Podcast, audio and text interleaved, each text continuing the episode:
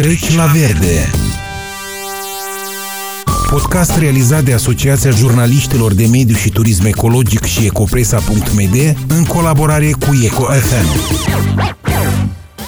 Salut prieteni, sunt Dinu Rusu și de acum încolo ne întâlnim la Treci la Verde. Vom discuta despre protecția mediului în toate valențele și tangențele ei, despre probleme și realizări. Invitați vor fi experți, lideri comunitari, dar și membrii ai administrațiilor locale. Rămâneți aproape! Treci la Verde Dragi prieteni, trecem în continuare la verde cu expertul național în cadrul Convenției Primarilor Est, Victor Parlikov. Se discută despre bani, că plătim prea mult, că sunt cheltuieli enorme, iar pe de altă parte oamenii nu știu cum să facă economii sau nu vor să le facă. Ce înseamnă eficiență energetică? Ca mai apoi să umblăm și la bani. În primul rând, conceptul de eficiență energetică înseamnă să asiguri un nivel de confort decent, cheltuind mai puține resurse. Asta este eficiența energetică. Nu, nu înseamnă să stângem lumina, să ne dezicem de internet, să ne dezicem de energie electrică, trecem în secolul 15 ca să nu cheltuim energie, ca să fim eficiență energetică. Nu. Asta înseamnă să ducem un mod de viață din secolul 21, însă cheltuit cât mai puțină energie. Toate lucrurile care țin de energie electrică, lucrurile care țin de care astăzi, spunem așa, sunt caracteristicile vremii, fără de care astăzi nu putem trăi. Energia electrică reprezintă doar în Republica Moldova undeva puțin peste 10% din, tot, din toată balanța energetică. Cea mai mare parte este energia termică pe care noi o utilizăm pentru a încălzi încăperile, clădirile și a doua cea mai mare parte este combustibilul lichid care noi îl consumăm pentru a asigura transportul. Deci acestea sunt două cele mai mari componente de consum ale uh, energiei în Republica Moldova. Așa cum am spus, eficiența energetică înseamnă să trăim bine, să trăim poate mai bine decât trăim astăzi, însă consumând mai puțină energie. Și asta este foarte posibil. Eu vă dau câteva exemple foarte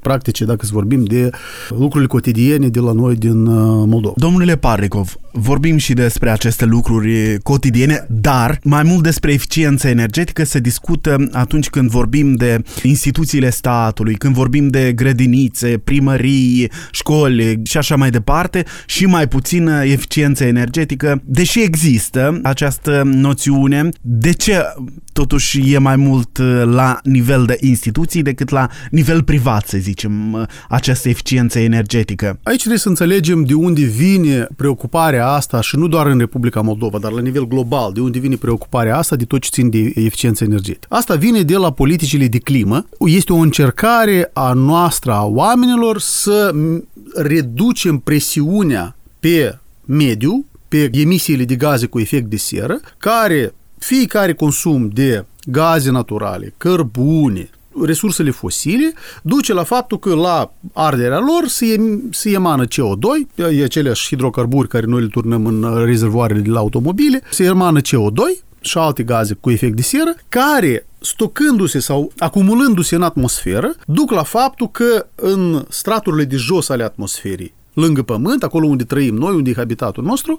crește temperatura ceea ce distruge flora, distruge fauna, schimbă flora, schimbă fauna, distruge o parte din habitatul animalelor, inclusiv poate transforma zone întregi în pustiu. Respectiv, pentru a reduce presiunea asta pe mediu, ceea ce putem noi face, asta e să încercăm să reducem amprenta oamenilor pe emisiile de gaze cu efect de seră. Și aici uh, Uniunea Europeană este cel mai avansat jucător pe arena globală care s-au preocupat de acest domeniu. Și toate politicile, inclusiv în Republica Moldova, dacă vorbim de eficiență energetică, ele vin să preia, de fapt, să transpună în Republica Moldova politicile uh, europene în domeniul emisiei de gaze cu efect de seră, în domeniul, eu o să le spun așa la general, politicile în domeniul climei. Și atunci, de ce anume instituțiile?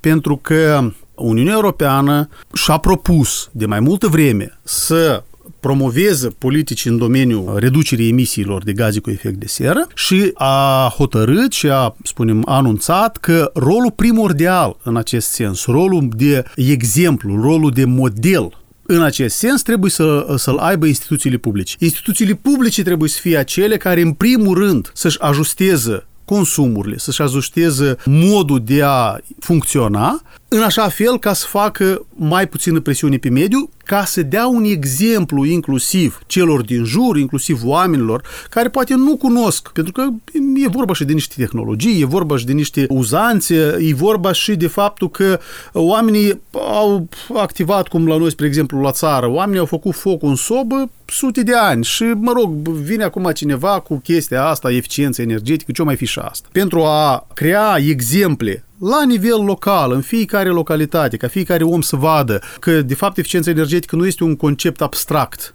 dar sunt niște lucruri foarte practice pe care le putem face toți. S-a mers pe ideea că instituțiile publice să fie anume acelea care să piloteze și să dea un exemplu în acest sens tuturor celor din jur. De asta acum în Republica Moldova, mai mult atunci când se vorbește de eficiență energetică, uh, se vorbește despre instituții publice. Sunt clădiri cu eficiență energetică. Cum îi spui unui om simplu care nu are treabă nici cu fizica, nici cu economia, nici cu chimia, nu are treabă cu asta. El vrea să știe direct ce are el din asta, că ministerul are facturi mai mici, să zicem așa. Păi, aici sunt două efecte. Așa cum am spus, primul la care deja m-am referit, este e, chestia de exemplu. Puțină lume la noi, când construiește casele, se preocupă de anveloparea termică a clădirilor. Puțină lume utilizează tehnologiile moderne și materiale moderne pentru a micșora transferul de căldură din casă înspre exterior. E vorba și de pereți, e vorba și de acoperiș, e vorba și de sobe, hogeaguri și de ferestre, uși, de toate lucrurile. Deși anterior chestia asta, apropo, bătrânii noștri se preocupau. Nu existau materiale atât de performante. Dar nu-i spuneau eficiență dar energetică. Dar nu se numea eficiență energetică, pur și simplu spuneau că e casa mai caldă. Și asta era dintr-un anumit motiv. Dar primul uh, lucru este faptul că instituțiile publice prezintă un exemplu ce s-ar putea face, inclusiv la nivel uzual. Izolarea termică a pereților, schimbarea sistemului de încălzire pentru a fi utilizată mult mai eficient sursa energetică, reduci consumurile de cărbune, lemne, de dorit să treci pe surse mai curate. Asta e una. Dar a doilea moment, și asta e tot important, pentru că poate omul simplu mai puțin vede legătura directă cu dânsul și cu buzunarul său, însă a fost o frază foarte bine spusă de fostul prim-ministru a Marii Britanii, doamna Margaret Thatcher. Ea a spus, nu există așa ceva ca banul statului. Există doar banii plătitorilor de taxe, plătitorilor de impozite. Deci, adică în mod ba, indirect plătim și exact. plătim noi. Deci toate lucrurile astea... Indirect și direct. Exact. Toate lucrurile astea care aparent poate nu ar avea spunem, legătură directă cu... Omul nu simte care e legătura între buzunarul lui și consumurile de Dacă energie, nu dă direct. grădiniță sau...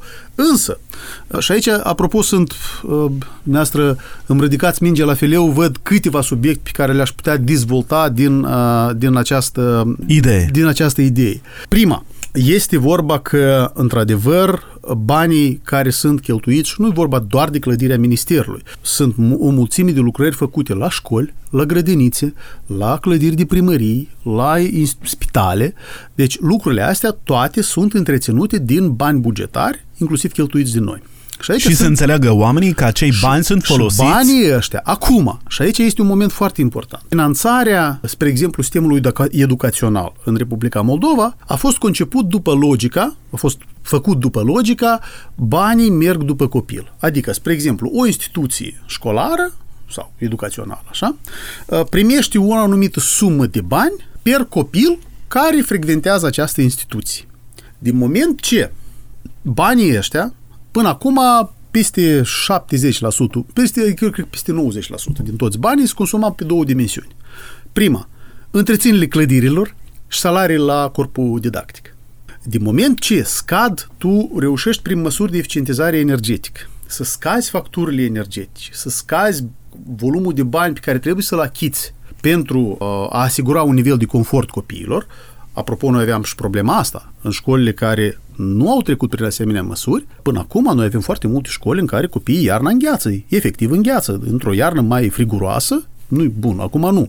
Dar, deși... Au noroc, cum s-ar da, zice. Da, Tot da, răul de la Dumnezeu, bine. da. Dar, într-o iarnă mai friguroasă, copiii efectiv nu pot învăța normal la, în clasă, se îmbolnăvesc pe un cap, din simplu motiv că în școală e frig Chiar dacă sunt Chiar folosite dacă resurse teoretic multe. acolo cineva, da, face Tone. focul, dar și ce folos? Pentru că tot asta se duce prin crăpături, prin pereți, prin fisuri de la ferestre, etc., etc. Dacă în școlile sau în instituțiile care au trecut prin acest proces de anvelopare termică, în primul rând este un cu totul alt nivel de confort, copiii frecventează, nu stau bolnavi acasă, iarna, și doi, banii care rămân, și aici este un foarte mare, un semn foarte mare de întrebare, banii care ar fi trebuit să rămână la școli sau la instituții educaționale, economisiți datorită faptului că scad facturile energetice, în mod normal ar fi trebuit reinvestiți în îmbunătățirea procesului didactic.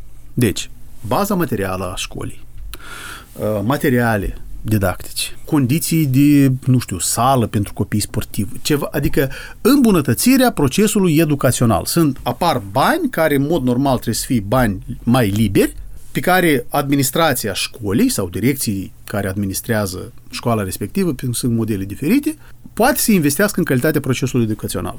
Dar asta doar în condiția în care banii ăștia i-ar fi lăsați școlilor.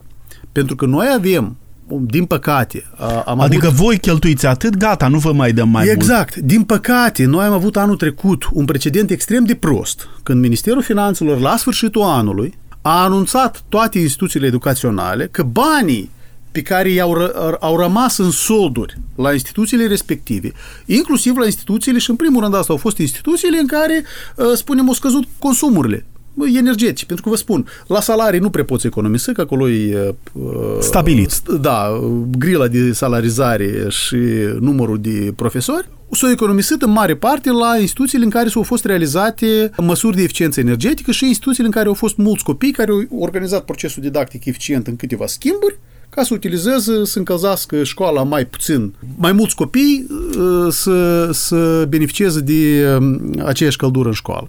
Păi anume școlile astea au fost defavorizate. Pentru că ei, într-un final, s-au pomenit că la sfârșit de an, soldurile pe care, în mod teoretic, ei puteau să le aibă la dispoziție, să le investească într-o calitate mai bună a procesului didactic, procesului educațional, le-au fost luate. Nu, Asta este o problemă de care noi tot vrem să ne preocupăm, pentru că nu vom avea motivația managerilor uh, educaționali Probabil că există o explicație în sensul de schimbare de buget, de direcționare de Bun. fonduri. Întotdeauna să găsesc explicații și întotdeauna eu știu că există, ai, nu există bani în plus la buget. Însă, dacă noi încer, începem să luăm banii de la cei care au depus efort, au realizat careva măsuri, au atras fonduri, și luăm banii ăștia de la ei, atunci noi reducem motivația tuturor celorlalți de a face același lucru. Și atunci care este mesajul pe care noi ca stat îl transmitem societății? Din stat care trebuie să servească drept model, care promovează tot ce ține de eficiența energetică, noi de fapt scădem din elanul celor care vor să se ocupe de asta. Probabil că la nivel de instituții mai mult. Corect, Pentru la că nivel la de nivel de, instituții. de persoană fizică, dacă ar face acasă, omul ar simți cu buzunarul lui că a plătit mai puțin. Aici tot respectiv, este un moment. banii s-ar duce pentru alte cheltuieli. Aici tot este un moment important. Noi avem uh, situația paradoxală în care foarte puțină lume cunoaște, însă practic toți din noi beneficiem de careva subvenții fiscale la consumul de energie. În Uniunea Europeană este politica inversă acum. Acum se introduc taxe pe energii suplimentare. Deci consumul de energie este taxat suplimentar pentru a stimula oamenii, inclusiv financiar, să reducă din consumul de energie. La noi, consumatorii beneficiază de scutiri fiscale în ceea ce ține de consumul de energie și cel mai paradoxal, nu-i problema e că uh, scutirile pentru cei săraci. Problema că cei mai mari beneficiari a scutirilor fiscale sunt exact acei care nu au nevoie de ele. În momentul în care energia ar fi taxată și costurile cu energia de la consumul de energie electrică ar fi mai mari, oamenii ar fi mai stimulați mai, da, mai încurajați Și chiar mai responsabili. să facă un calcul și să vadă că, dar cum aș putea eu reduce factura asta energetică. Subvenția asta fiscală este proporțională consumului de energie. Deci cine beneficiază cel mai mult? Exact cei care Nu consumă cel mult. care cu 50 de lei. Exact, nu este băbuța de la țară care a, are un uh, frigider și un uh, televizor și câteva becuri pe care le pornește din când în când. Și în perioada de iarnă deconectează frigiderul. Ca să economisească. Asta tot e un fel de eficiență energetică. Dar beneficiari principali sunt cei care, de pildă, are sauna acasă. ăla e consum de energie. Exact același lucru vă dau pentru gaze naturale. Gazele naturale astăzi, TVA este 8%. Toți plătim TVA 8%. Adică noi beneficiem o reducere de TVA de 12%, despre care nimeni nu vorbește, nimeni nu cunoaște. Cine sunt principalii beneficiari de la TVA-ul ăsta de 12%? Cei care consumă mult gaz. Și cel mai important că cu aceste costuri artificial reduse la energie, nu că împiedică, da, dar în fapt, de fapt împiedică, adică reduce din motivația oamenilor de a investi în măsuri de eficiență energetică. Pe când, spre exemplu, ceea ce face Uniunea Europeană, introduce taxe suplimentare la energie. Banii din taxele respective se iau pentru a fi puși în niște fonduri de investire în eficiență energetică. Adică să iau bani, pe de o parte să iau bani suplimentari pentru consumul de energie, este descurajat consumul excesiv de energie și banii acumulați în plus sunt dați la cei săraci și la măsuri de eficiență energetică. Deci de astfel de politici avem noi nevoie, de astfel de abordări ar fi nevoie în Republica Moldova pentru a cu adevărat să ne mișcăm mai rapid pe această dimensiune. Atunci când vorbim de eficiența energetică, ați pus accentul mai mult pe izolarea termică a clădirilor. Ce ar mai contribui la eficiență energetică într-o gospodărie, de exemplu? Spre exemplu, în Republica Moldova cea mai mare parte din tot spațiul rural se încălzește cu sobe. Deși gaz există în multe sate, dar foarte puțină lume îl utilizează pentru că era E și scump. scump. În prezent, sobele, chiar și sobele cele mai bune, foarte bune, au un randament relativ jos. Chiar foarte jos. De ce? Pentru că cea mai mare parte din energie care se degajă la arderea cărbunelui sau lemnului în sobă se duce, iese pe hogeac. Asta ce înseamnă? Asta înseamnă că noi avem nevoie de ori de, mai mult, de câteva ori mai mult lemn, cărbune, etc., pentru a încălzi același casă. spațiu. Asta fără a interveni la izolare. Dacă faci izolarea, deci înveloparea termică a clădirii, dacă faci uh, reconstruirea sau faci sistemul de încălzire pe mai eficient, pe surse de încălzire mai eficient, există acum centrale termice care lucrează pe aceleași lemne, doar că ele sunt de ori mai eficiente, de două, de trei ori mai eficiente în funcție de cât e de calitativă soba. Poate fi de patru, de cinci ori mai eficientă dacă e soba proastă decât o sobă care consumând de, respectiv cu mult mai puțin lemn, îți dă exact același nivel de căldură. Da, trebuie să mai faci niște investiții în prejur pentru că trebuie să faci calorifere, că se încălzește apa sau trebuie să faci, adică nu nu se încălzește doar prin perete, adică cum e soba prin uh, unde infraroșii, prin uh, radiația de căldură. Se încălzește prin uh, tot radiatoare, numai că, numai că pe un agent termic care le pui pe perimetru, le pui sub ferestre ca să nu asude și ai un nivel de confort termic mult mai, adică exact același, dar cu costuri mult mai mici. Deci genul ăsta de măsuri există, repet, putem uh, enumera izolarea, în primul rând acoperișurilor, apropo. La noi, una din cele mai mari probleme sunt anume acoperișuri. Într-al doilea rând, deja, ferestrele, ușile, pereții, sistemele de încălzire, ei și deja după asta, după ce faci toate măsurile care țin de reducerea consumului de energie, poți te începe a gândi la surse regenerabile de energie. Instalarea panourilor fotovoltaice, cu chestii de genul ăsta. Astea sunt, în primul rând, mai scumpe, mai scumpe per uh, investiții pe efect obținut. Pentru că, da, e mai scump să refaci tot Inițial. sistemul din, da, tu, e mai scump să refaci tot sistemul de încălzire decât să-ți uh, instalezi câteva panouri solare. Numai că câteva panouri solare ți să-ți dea efect uh, de câteva procente. Dar refacerea sistemului de energie poate să-ți dea efect de 10 de procente la factură și la consumul de energie și la emisii în final. Respectiv, dacă îți vorbim de ordinea în care, uh, spunem, se recomandă să faci uh, investițiile, este mai întâi fac investiții în eficientizarea energetică a clădirii, adică reducerea consumurilor. Există, apropo, bun, asta e poate nu e atât de aplicabil celor care caselor sau clădirilor deja existente, dar este cu certitudine aplicabil clădirilor care se construiesc de la zero.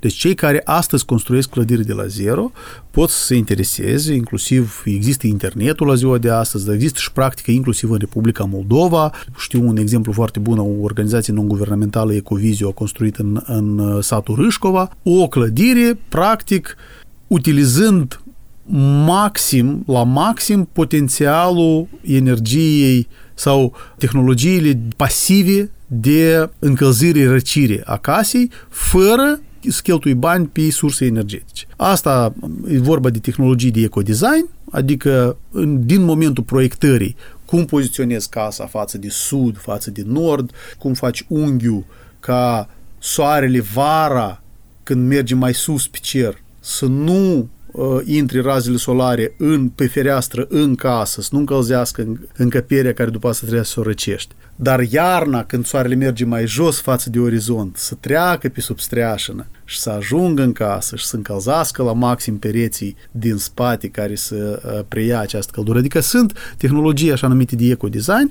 care ar permite reducerea esențială și vă asigur că e vorba de 10 de procente de economii ca volum de energie pe care trebuie să-l consumi suplimentar pentru a întreține aceste case. În general, în uh, Uniunea Europeană, acum se merge pe conceptul că toate clădirile care urmează a fi construite, publice, urmează a fi construite respectând tehnologia așa numită near to zero, adică consum net de energie aproape de zero. Clădirea pe de o parte consumă energie, pe de altă parte produce energie prin fotovoltaice, prin alte tehnologii și ideea este de a reduce deci consumul net de energie la clădire să-l facă aproape de zero. Asta este posibil, în special pentru casele individuale. Pentru casele multe, multe, multe etajate, desigur că asta nu e posibil pentru că pur și simplu efectiv cantitatea de energie pe care poți să o preiei e limitată de spațiu pe care îl ocupi, de suprafața la sol.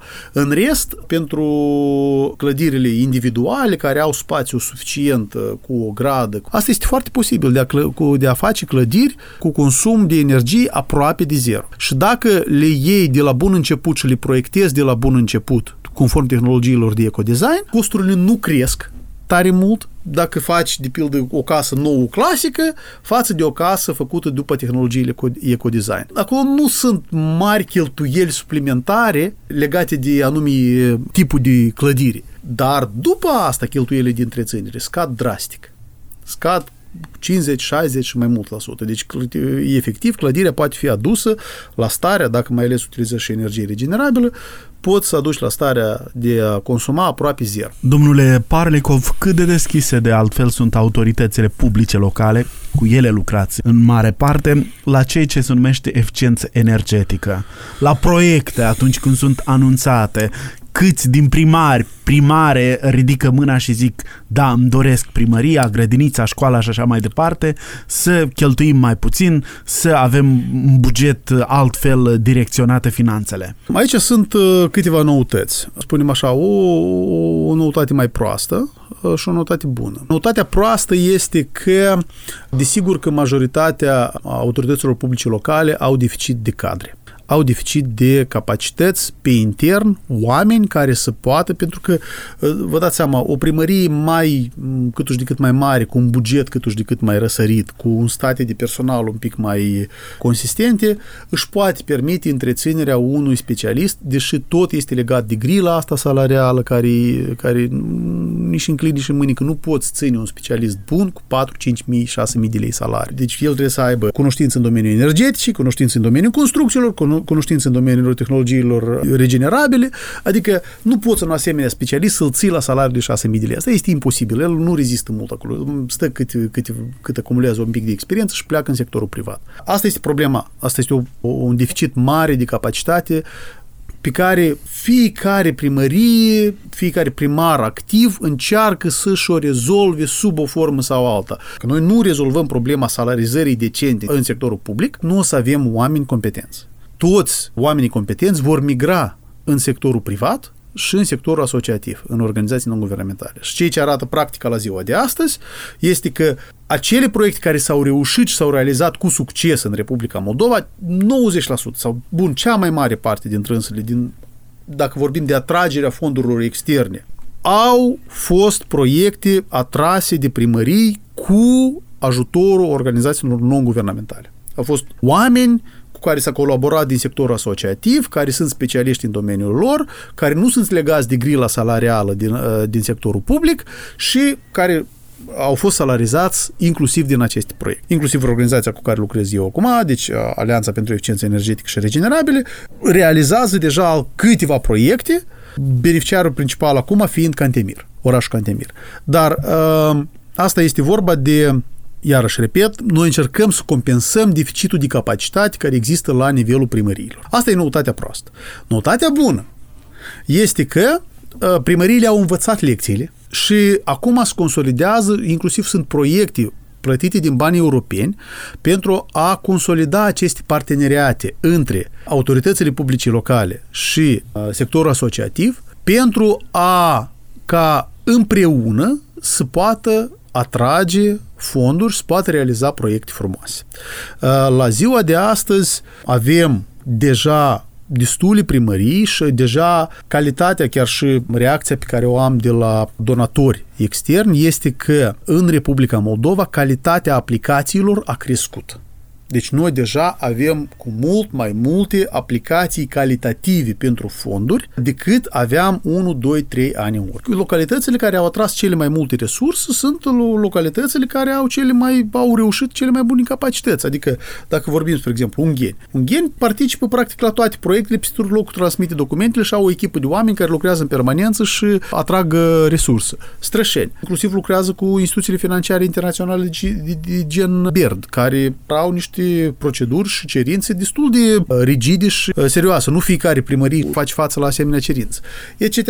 Adică există primării care au rezolvat cumva problemele astea. Din păcate sunt încă puține, dar în general noi suntem pe un trend pozitiv. Pentru că tot vorbeați de pozitiv, de notele astea pozitive, câteva exemple concrete care cei care ne ascultă zic facem și noi. Primari, oameni simpli, facem și noi ce au făcut de la Strășeni sau de la Cantemir sau de la Ungheni. Eu aș vrea fi? să dau câteva exemple aici. Prima, evident că, spunem, după mine, un miracol tehnologic, dacă doriți, în Republica Moldova, a fost un proiect realizat la Călăraș, grădinița de copii doremicii, care este construită după standardele așa numită casă pasiv. Adică, pentru cei care puțin, puțin uh, simt cifrele astea, uh, vreau să vă spun doar că o clădire de peste 1000 de metri pătrați este încălzită cu, cu un sistem de încălzire cu o pompă termică uh, de 15 kW.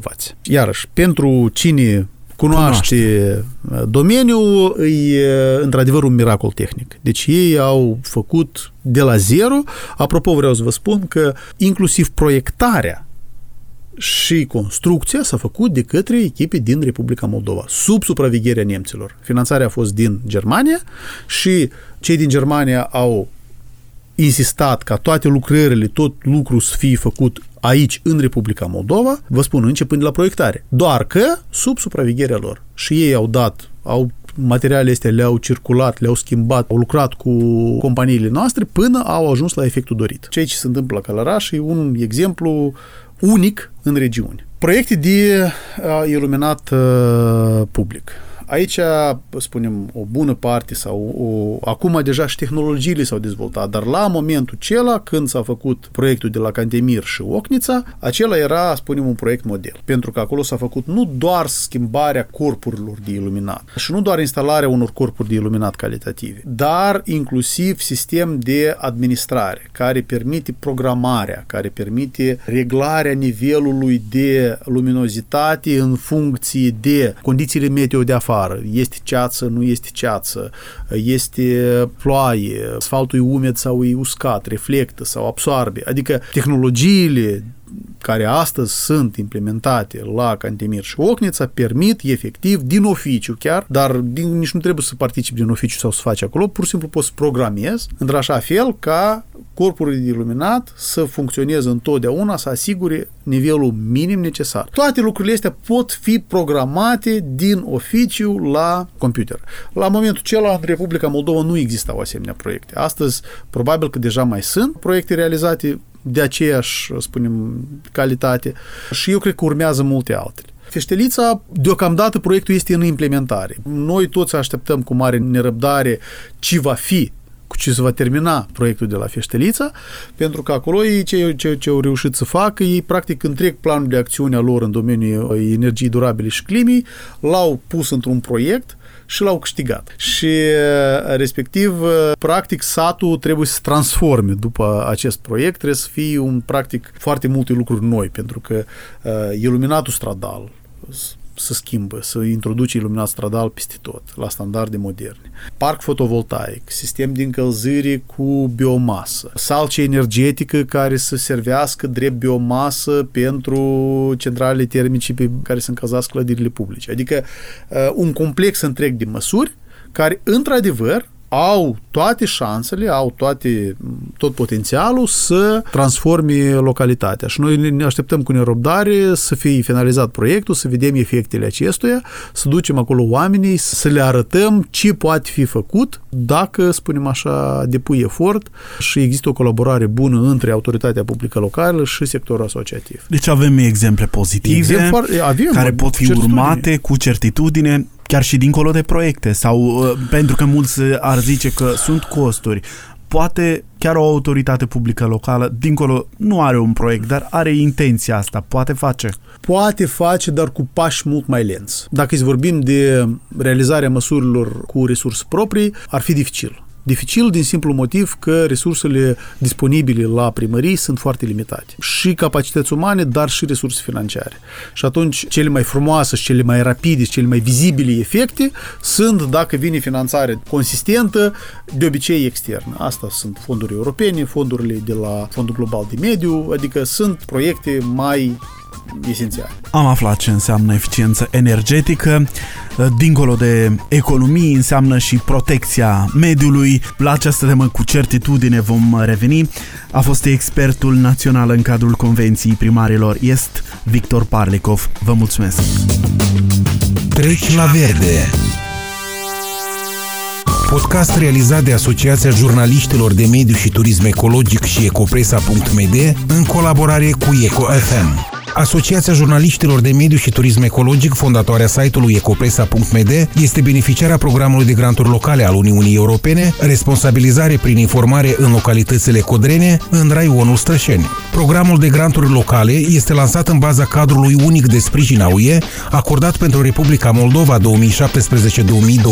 din cadrul instrumentului european de vecinătate, prin intermediul proiectului Abilitarea cetățenilor din Republica Moldova 2019-2021 finanțat de către Uniunea Europeană și implementat de Agenția de Cooperare Internațională a Germaniei. Partenerul proiectului pentru creșterea potențialului de vizibilitate și implicare a cetățenilor este Asociația Presei Independente.